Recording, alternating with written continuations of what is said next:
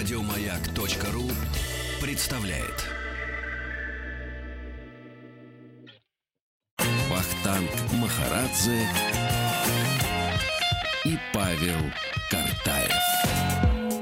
Добрый день. Сегодня мы будем обсуждать произведение Питер Пен э, Джеймса Барри. Поговорим и о самом произведении, и о прототипах э, живых людей, которые э, стали уже потом героями этого произведения. У нас на связи филолог, переводчик, кандидат филологических наук, доцент филологического факультета МГУ, преподаватель школы литературного мастерства Александра Леонидовна Борисенко. Александра Леонидовна, здравствуйте. Здравствуйте. здравствуйте.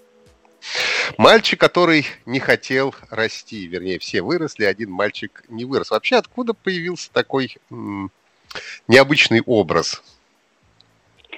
А, ну, этот образ впервые появился в романе «Белая птичка», довольно малоизвестном. Эм, тем не менее, это его первое появление. И согласно Барри, этот э, мальчик, как и все младенцы, сначала был птицей, потом стал младенцем, и потом э, улетел Э, через окно вверх, чтобы снова спуститься. И таким образом он перестал быть младенцем, перестал быть человеком некоторым образом, но и а, не стал обратно птицей, а стал вот таким мальчиком, который рос. Вообще таких, таких э, героев в литературе довольно-таки много, да, которые заиграли со временем. Это и Бенджамин Баттон, и Дориан Грей, и вот получается Питер Пен, да? Ну, честно говоря, я бы не сравнивала все-таки Дориана Грея с Питером Пеном. Э, хотя со временем, конечно, много кто заигрывался, а, но здесь скорее вот эта идея вечного детства связана со смертью. А, как раз это связано э, очень плотно с традицией фэнтези XIX века, потому что автор Питера Пена а, Барри, он был, несомненно, человеком XIX века. Он родился в 860 году. То есть, в общем, большая часть его жизни э, пришлась на XIX век. И в XIX веке была очень устойчивая традиция персонажей, в том числе детских персонажей, которые э, как-то находились на грани разных миров. И скорее Питер Пен принадлежит к этой традиции. Но Джеймс Барри, 19 век, это у нас викторио, викторианская эпоха в Англии, угу.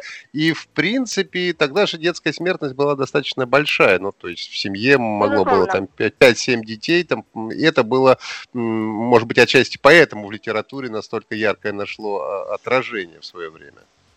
Да, безусловно, детская смертность была обычной и несмотря на то, что, конечно, для каждой семьи это все равно было страшной трагедией, но, конечно, это была гораздо более привычная трагедия, и поэтому литература очень много, э, в литературе того времени очень много было э, там всяких сцен э, на смертном одре детей, умерших детей, детей, которые умерли, но попали в какой-нибудь мир, там подводный мир или еще какой-нибудь. А, этого было довольно много. А, и у самого Барри в семье тоже Э, произошла такая трагедия, и это нас приводит к вопросу о прототипах некоторым образом, потому что ну, в его семье сначала умерли две сестры в младенчестве, и смерть младенческая была совсем уж обычной. А потом уже довольно взрослый его старший брат, а Дэвид, любимец матери, погиб а, случайно он катался на коньках и ударился головой. Это не имело никакого, в общем, отношения там, к обычным болезням викторианства. Вот, но действительно, эта трагедия очень изменила жизнь семьи, и некоторые считают, что вот этот Дэвид, который так и не вырос, а, умер и остался только в памяти, он один из прототипов Питера Пэна. Угу. Ну, да, если уж мы заговорили, давайте поговорим, а кого еще можно назвать прототипами э, Питера Пэна, кроме брата Джеймса Барри. Конечно, самый главный прототип, прототип Питера Пэна – это сам Джеймс Барри, безусловно. А, потому что вот этот, он ведь на самом деле, он был взрослый писатель. То есть то, что мы его знаем как автора Питера Пэна, а, это такой каприз славы, истории. Со многими писателями такое случалось. А, но на самом деле он писал произведения для взрослых, романы, пьесы. И если мы посмотрим на его взрослые произведения, то мы увидим, что там вот эта тема взрослого мужчины, который так и не вырос толком, а остается мальчиком, эта тема постоянно повторяется. Он был небольшого роста, он физически э, выглядел как такой скорее щуплый мальчик. И он много об, об этом сам размышлял. А, он Э, и в детстве он и о детстве писал, что когда я был мальчиком, я с ужасом осознавал, что настанет день, когда мне придется оставить игры, и я не знал, как это сделать. Я чувствовал, что продолжу играть, но в тайне, да, то есть вот у него была такая идея, что детство его лишает самого главного игры и возможности жить этой игрой. И этот же мотив мы видим уже и в его произведении. У него был такой роман э, «Тони и Гризель». Когда он женился, он женился на э, очень красивой американской актрисе Мэри Энсел. Э, и это был очень несчастливый брак, и об этом несчастливом браке он написал роман, и как раз э, главный герой романа Томми, э, вот он про него пишет, он все еще был мальчиком, вечным мальчиком, который иногда пытался, вот как сейчас, быть мужчиной, но оглядывался и бежал обратно к своему детству, словно оно протягивало к нему руки и звало его обратно играть. Да, то есть вот эта вот идея мальчика, который не может вырасти, она была очень в большой степени э, свойственна самому Барри и, и мучительный, безусловно. Это вообще вечное детство, такое, такое сомнительное удовольствие, это не очень счастливая идея. А, и он об этом много размышлял, и, конечно, в первую очередь Питер Пен это он сам. Но ну, э, в этом есть боязнь, да, взросления наверняка? Конечно, конечно, и боязнь, и какая-то невозможность взросления. Он действительно а, очень стремился проводить жизнь в игре и довольно много для этого делал, надо сказать. Ну вот и то, что он был человеком театра, это, конечно, помогало ему, как мне кажется, э, жить игрой. Ой, я еще, Александр Леонидович, вспомнил э, персонажа романа Гюнтера Грасса «Жестяной барабан», которому исполнилось три года, и он решил больше не расти, да, и ага. он э, бил в эти свои жестяные барабаны, их э, нумеровал и так провел всю жизнь. Даже кино есть такое, э, да, которое да. подвергалось критике. Да, да, да, да. А вот еще а, а, а, такой вот э, такой есть образ собаки водолаза Нена, да, у них есть семья, она живет так, нянька их. А почему да. собака водолаз, а не, допустим, шотландская коли? Я вообще почему собака, кстати, да, я да, да. собака. Да. Ну, а сам Барри очень любил собак, у него был Сенбернар, Портос, э, такая большая и красивая собака, э, вот, и он именно благодаря этому Сенбернару познакомился с теми мальчиками, о которых, как правило, вообще, когда говорят о прототипах Питера Пэна, сразу вспоминают мальчика по имени Питер, который всю свою жизнь вот эту вот печать прототипа Питера Пэна на себе нес, в общем, довольно несправедливо. А, и действительно, Барри очень любил играть с детьми потому что дети как раз без всяких вопросов принимали вот этот его любимый, а, любимую его форму жизни в игре. А, и он со своей собакой, вот с Портосом, а, ходил как раз, когда он женился на Мэри Ансел, и он жил в Лондоне. А, вообще родился он в Шотландии и учился в Эдинбурге, то есть он в Лондоне был приезжим, то есть он приехал туда навсегда, но тем не менее не был Но Лондон. был понаехавшим, да. Да, он был понаехавшим, а, хотя он уже понаехал, когда э, довольно существенно прославился. То есть он не был каким-то безвестным молодым человеком из Эдинбурга, да, который там убивал пороги, а он уже был известным драматургом, его приняли в литературную среду, он дружил абсолютно со всеми э, знаменитыми литераторами своего времени и даже создал из них крикетную команду. А, вот, и он э, купил дом, недалеко от Кенсингтонских садов, вот с молодой американской женой, и он уходил от своей молодой американской жены гулять со своей собакой Портосом в Кенсингтонские сады. А там гуляло много детей, и, конечно, дети немедленно подбегали к собаке, и э, он завязывал знакомства какие-то с этими детьми, и с ними увлеченно играл. Ему очень нравилось играть. И вот в одной из таких прогулок он познакомился с семейством, тогда там было три мальчика, няня гуляла, тогда няня гуляли в Кенсингтонских садах с детьми. И он познакомился с братьями Луэлин Дэвис. А такая у них была двойная фамилия. Их тогда было трое, а потом к ним прибавилось еще двое, их всего было пять братьев. Вот, но в тот момент, когда он с ними встретился, их было трое, Джордж, Джек и Питер. А, и он с этими мальчиками стал играть, и благодаря этому познакомился с их родителями, а, молодым юристом Артуром Уиллином Дэвисом и его женой Сильвией. А Сильвия в девичестве, ее фамилия была Дюмурье. Мы очень хорошо знаем эту фамилию, да, такая есть писательница Дафна Дюмурье, которая писала э, детективы, и по ее э, фильму, по ее книгам Хичкок снимал кино. Вот, и, значит, Дафна Дюмурье была племянницей Сильвии. А, и вот он стал дружить с этой молодой семьей, и опекать их, и помогать им, и эти дети фактически стали такими его крестниками. И именно вот тот самый Питер, э, да, на которого потом взвалили бремя Питера да. Пэна, да, был как раз этим мальчиком. И а, насколько ну, я помню, был, ему это не, не очень был, нравилось. На самом деле, э, он не был не этим был? мальчиком, его просто звали Питер.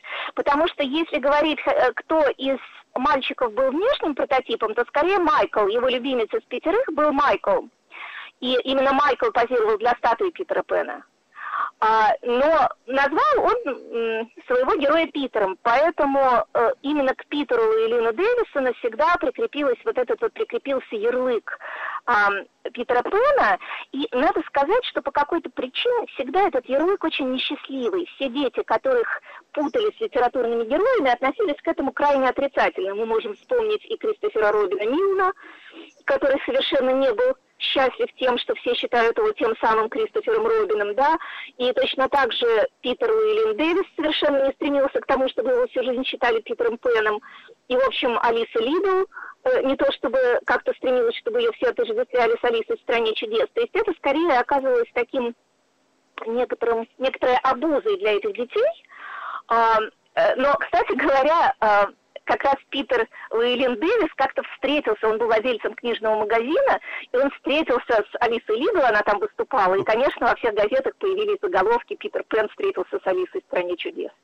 Ну, это, мне кажется, можно э, вполне понять, поскольку каждый человек, ну и ребенок в том числе, он хочет, чтобы его воспринимали как личность, а его воспринимают как некого персонажа.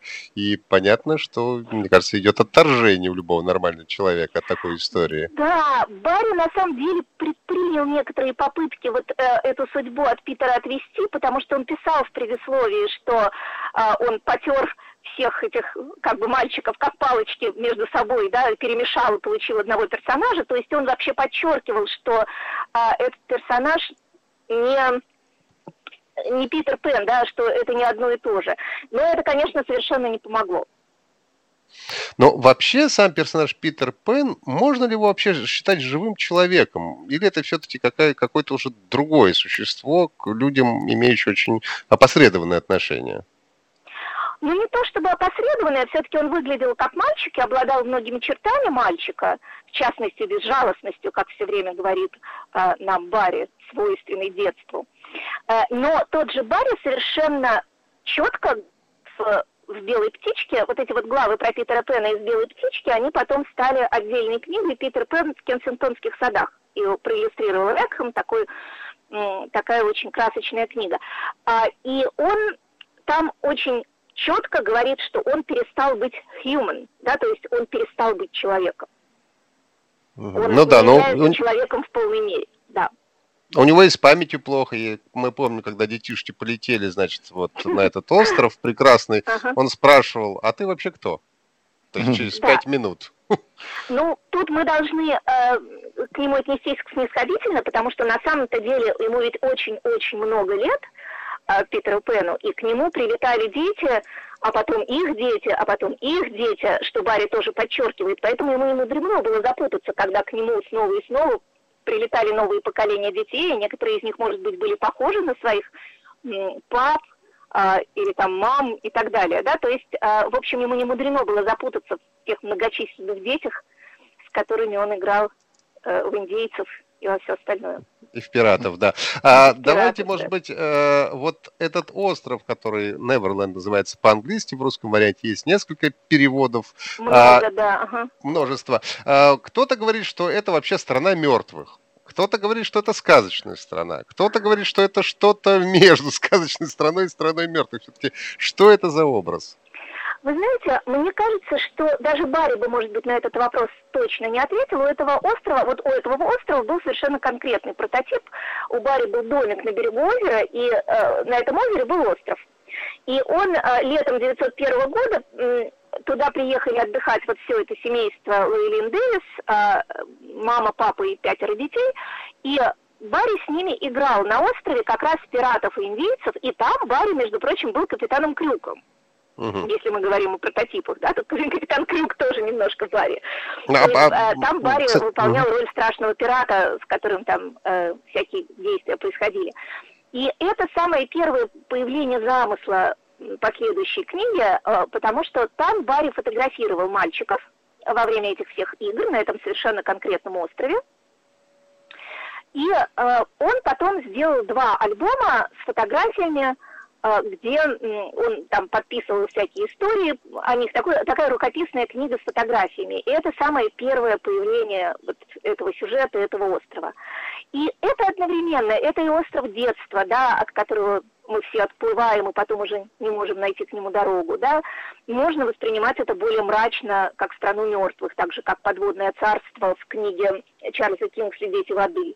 А, но, в общем, судя по тем концовкам, которые придумывал Барри, это все-таки менее мрачная ситуация, потому что дети все-таки возвращались к родителям, да, и потом уже их дети летели на этот остров. То есть мне кажется, что а, Барри все-таки не придавал этому острову такого мрачного значения. Это скорее остров детства.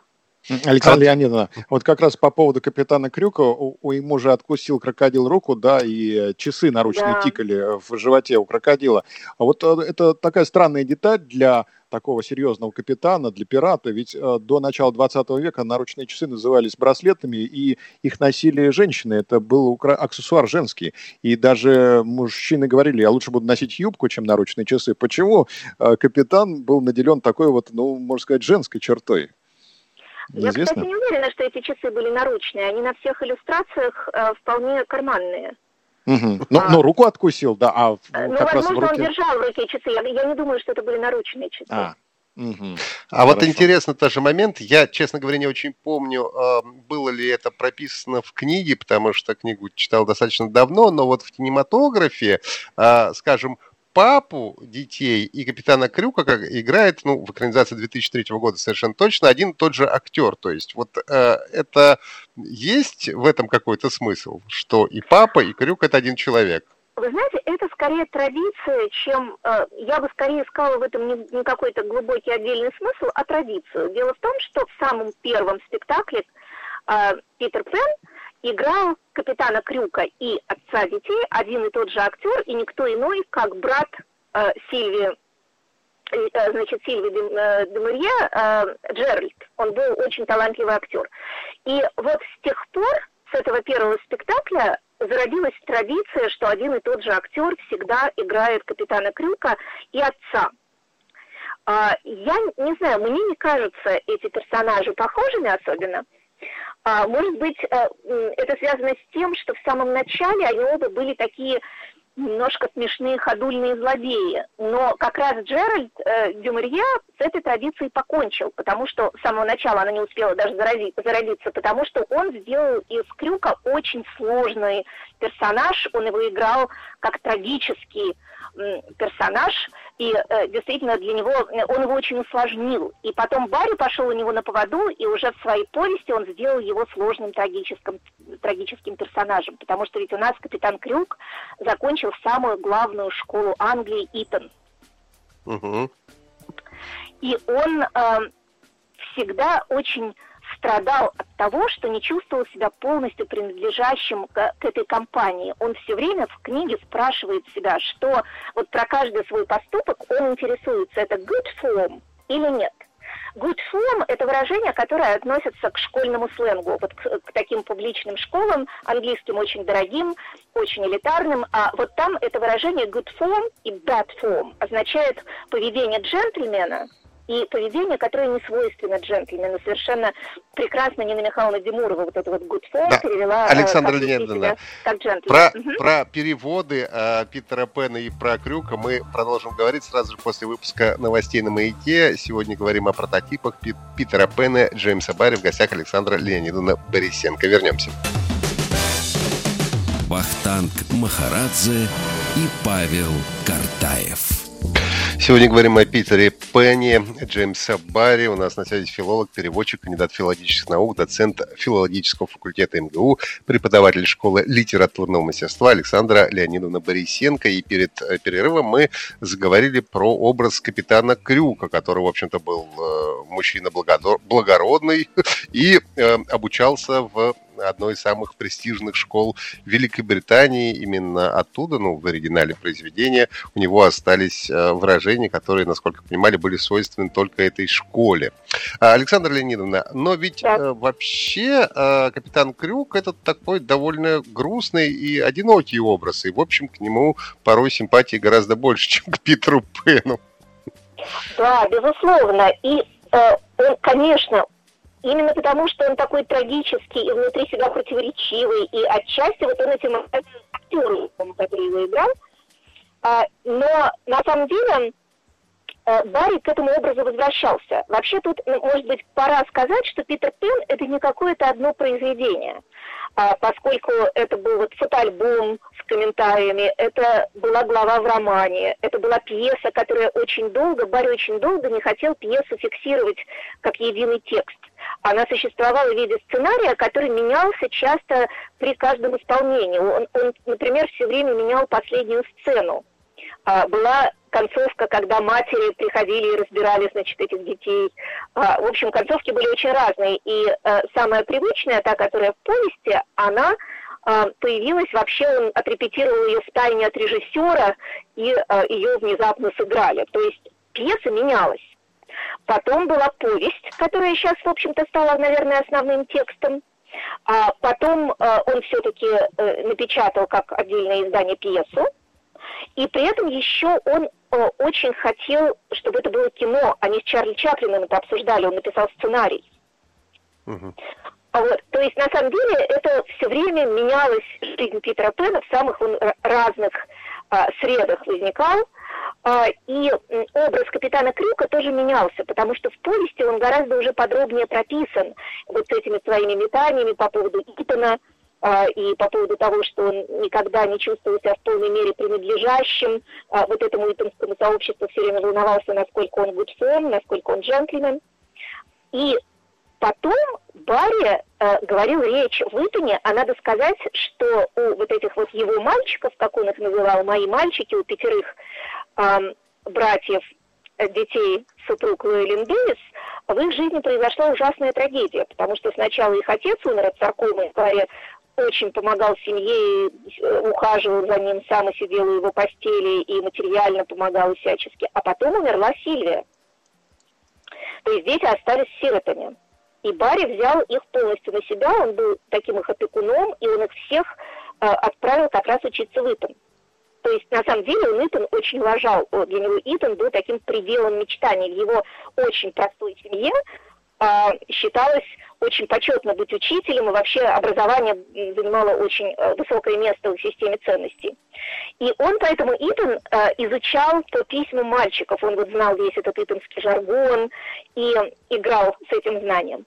И он э, в 24 году произнес речь в Итане, которая вся была посвящена капитану Крюку где он доказывал, что капитан Крюк был хорошим итонцем, потому что значит, э, это был рассказ о том, как капитан Крюк пробрался в Итон и уничтожил все следы своего пребывания там, чтобы не позорить Итон тем, что один из учеников стал пиратом. А давайте все-таки напомним классический финал а, Питера Пэна, который, как вы сказали, был появился позже. Это финал а, с Венди, да, насколько я понимаю? Это финал, когда дочь Венди улетает с Питером. Она выросла, когда, а он же... Когда Венди уже взрослая, и ее маленькая дочь точно так же улетает с Питером на остров, а Питер их, конечно, путает. Он не помнит, что это не Венди, а ее дочь. Ему, в общем, все равно. Да, а образ Венди, кстати, тоже очень важный образ. Он э, появляется, насколько понимаю, позже уже вот в произведении э, Питер Пен и Венди, да, и тут нет, в пьесе, даже... он, в пьесе он есть.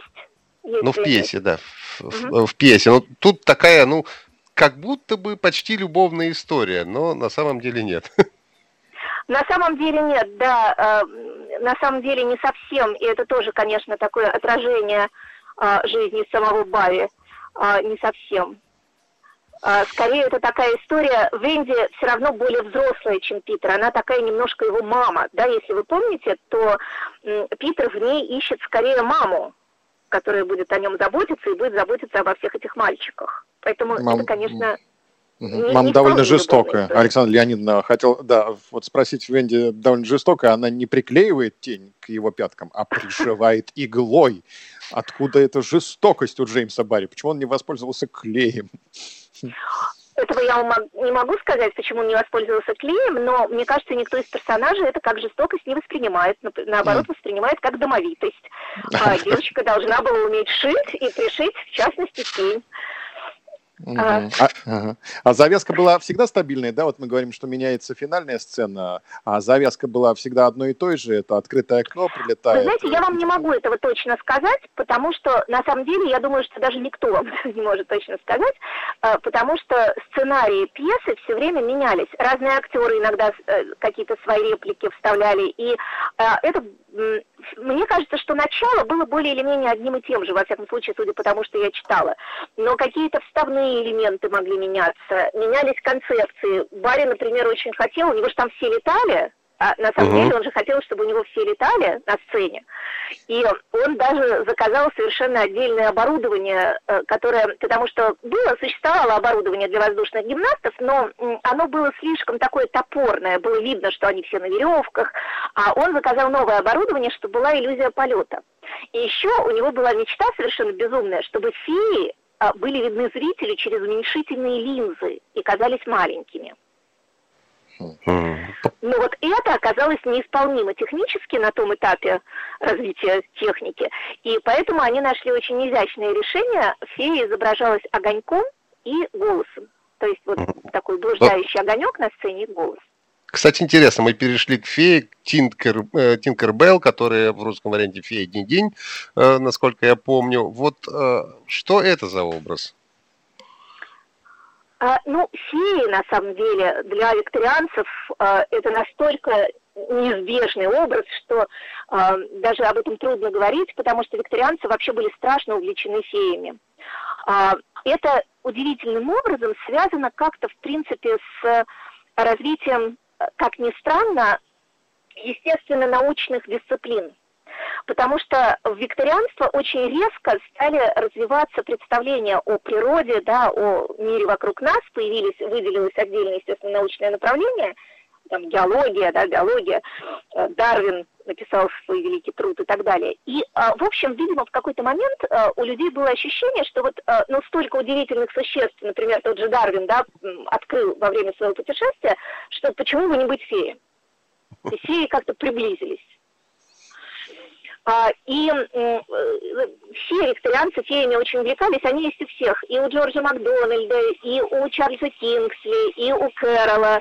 А, Кэрол говорит о том, что он художник, он встречался в галерее с художницей, которую он никогда не видел раньше, и сразу понял, что это она, потому что он сказал, своей спутнице, маленькой девочке, говорит, подойди к леди, которая знакома с феями. И она сразу значит, выбрала эту Гертруду Томпсон из толпы. Да, то есть э, викторианцы очень, Конан Дойл верил в фей буквально. То есть он верил в них совершенно прямолинейно.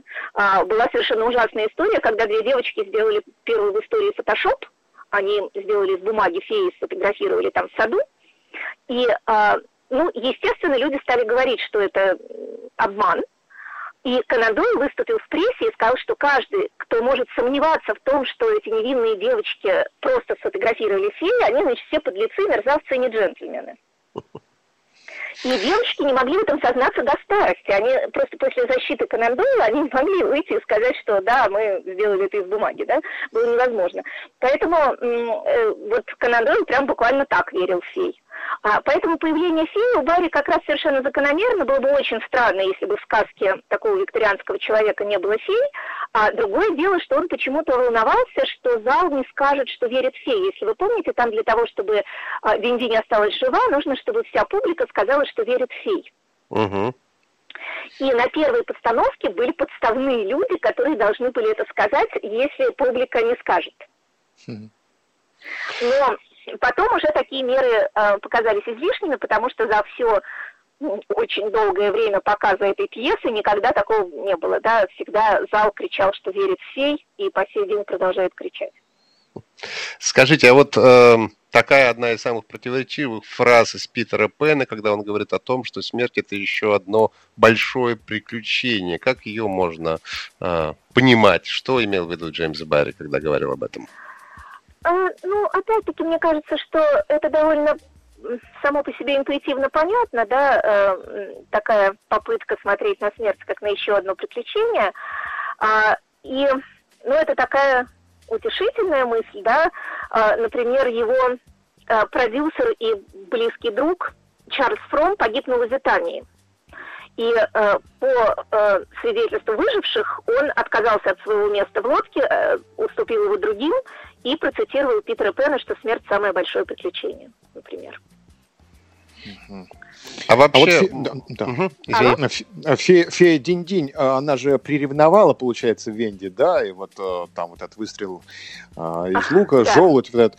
То, то есть, получается, Фея Динь-Динь, она как бы претендовала на место около Питера Пена, да, стать его женой хотела или что? Почему так, такая коллизия возникла? Ну, опять же, я не могу читать сердце Феи Динь-Динь, а, но судя по тому, что написал Барри, она действительно его ревновала. Но Питер Пен был э, не тот человек, а, да, или кто он там был, чтобы кто-то мог претендовать на какое-то твердое место рядом с ним. Да, он такой слишком текучий, слишком непостоянный и слишком безжалостный. Да. Ну, вообще отношения Питера Пэна и любви, это, мне кажется, тоже отдельная история. А, мы продолжим после небольшого перерыва. У нас на связи Александра Леонидовна Борисенко, филолог, переводчик, кандидат филологических наук. Мы сегодня говорим о Питере Пенни, Джеймса Барри и о прототипах этого произведения.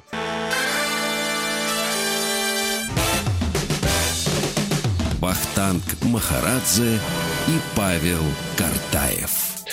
Обсуждаем сегодня Питера Пэна и Джеймса Барри, прототипов этого произведения. На связи филолог, переводчик, кандидат филологических наук, доцент филологического факультета МГУ, преподаватель школы литературного мастерства Александра Леонидовна Борисенко. Александра Леонидовна, хотелось бы э, поговорить про уже э, жизнь Питера Пэна э, в нашей стране, про переводы, но прежде вот все-таки вопрос про любовь в Питере Пэне. Для Питера Пэна как бы его пугает, это потому что это некий атрибут все-таки взрослой жизни, да, получается? Ну, конечно, какая любовь? Он маленький мальчик, ему гораздо интереснее поиграть. А, как, в общем, э, с любовью было трудно и в жизни самого Барри. Хотя э, им всегда очень интересовались всякие красивые, интересные женщины. И, конечно, все считали, когда он опекал семейство Луилин Дэвис, все считали, что, считали, что он ухаживал за Сильвией, на самом деле он э, экспроприировал мальчиков. Понятно. Хорошо. Давайте поговорим все-таки о переводчиках. Самый известный это у нас э, перевод Бориса Захадера. И вот второй перевод э, Демуровой, насколько Нет, я понимаю. не совсем так. Они переводили разные произведения. А, а. значит, переводами было так, что пьесу буквально одновременно, в одно и то же время, а, Борис Захадер переводил пьесу, а Нина Михайловна Демурова переводила повесть. И это очень удачно получилось, потому что пьеса, она гораздо лучше подходит Захадеру по темпераменту. Она более динамичная, легкая, она не гру... ну, менее грустная, менее мрачная. Он, Захадер прям всего этого не любил. Вот всей этой там сентиментальности, мрачности и так далее. Он Кэрола очень большой степени от нее избавил, Алисе его переводе Алисы.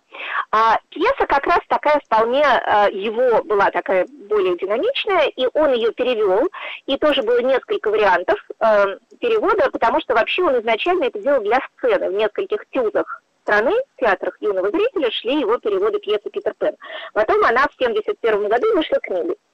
А Нина Михайловна Демурова а, встретилась с этой книгой очень странно. Она попала в Индию в качестве переводчика, и она там увидела на прилавке эту книгу и прочитала ее, потому что в Советском Союзе эта книга была совершенно неизвестна. И страшно ее полюбила, и это на самом деле был ее первый перевод еще до Алисы. Она просто села и перевела. И отправила в Детгиз, такое издательство детской литературы. Почти вся детская литература зарубежная в советское время именно этим издательством издавалась, э, где ей даже ничего не ответили. Она тогда была совершенно никому неизвестна. Но после того, как Алиса в «Стране чудес» в ее переводе прославилась, э, и она стала действительно благодаря этому своему переводу известным человеком, Дедгиз смилостивился, и э, там вышла эта книга. А, и э, Нина Михайловна была очень недовольна работой с Дедгизом, потому что э, они ее пытались цензурировать.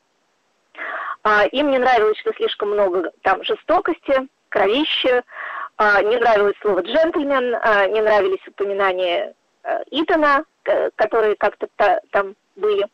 А, и, кроме того, им, вот на чем терпение Нины Михайловны закончилось, им а, не нравилось, что служанка Лиза, которой 10 лет, а, значит, работает у Дарлингов, потому что редакция считала, что Дарлинги положительные герои, они не могут эксплуатировать детский труд. И они потребовали, чтобы Нина Михайловна убрала Лизу вообще из книжки. И вот здесь э, терпение Нины Михайловны кончилось, и она обратилась к Чуковскому, с которым она была не знакома до этого. Она ему написала письмо, он ее пригласил э, на свою дачу, прочитал ее перевод и написал письмо директору издательства что вот когда он гулял с Горьким по берегу моря, Горький говорил, что пусть бы вот советские дети узнали Питера Пэна, все, скорее всего, это абсолютная выдумка, потому что со стороны Чуковского, потому что не очень понятно, на каком языке Горький мог бы читать Питера Пэна. А, но, в общем, короче говоря, Чуковский убедил директора издательства не убирать Лизу, то есть Нина Михайловна одержала небольшую победу. Даже, а можно вообще... сказать, большую победу. А вообще появился Питер Пен у нас так поздно, потому что, ну, он был, ну, не советское произведение, не очень полезное для советских людей. Вы знаете, он и остался очень не советским, как и вся э, викторианская детская литература, но она, тем не менее, появилась. Дело в том, что вообще с первых дней советской власти под большим подозрением была волшебная сказка. Это отдельный большой разговор, э, что все волшебное и фантастическое оказалось ненужным, потому что детям нужны практические знания для строительства коммунизма, да, там, в частности, в качестве детской иллюстрации очень прижился в те годы фотомонтаж, да, фотография как более реальная, чем иллюстрация. А как же приключения Буратино?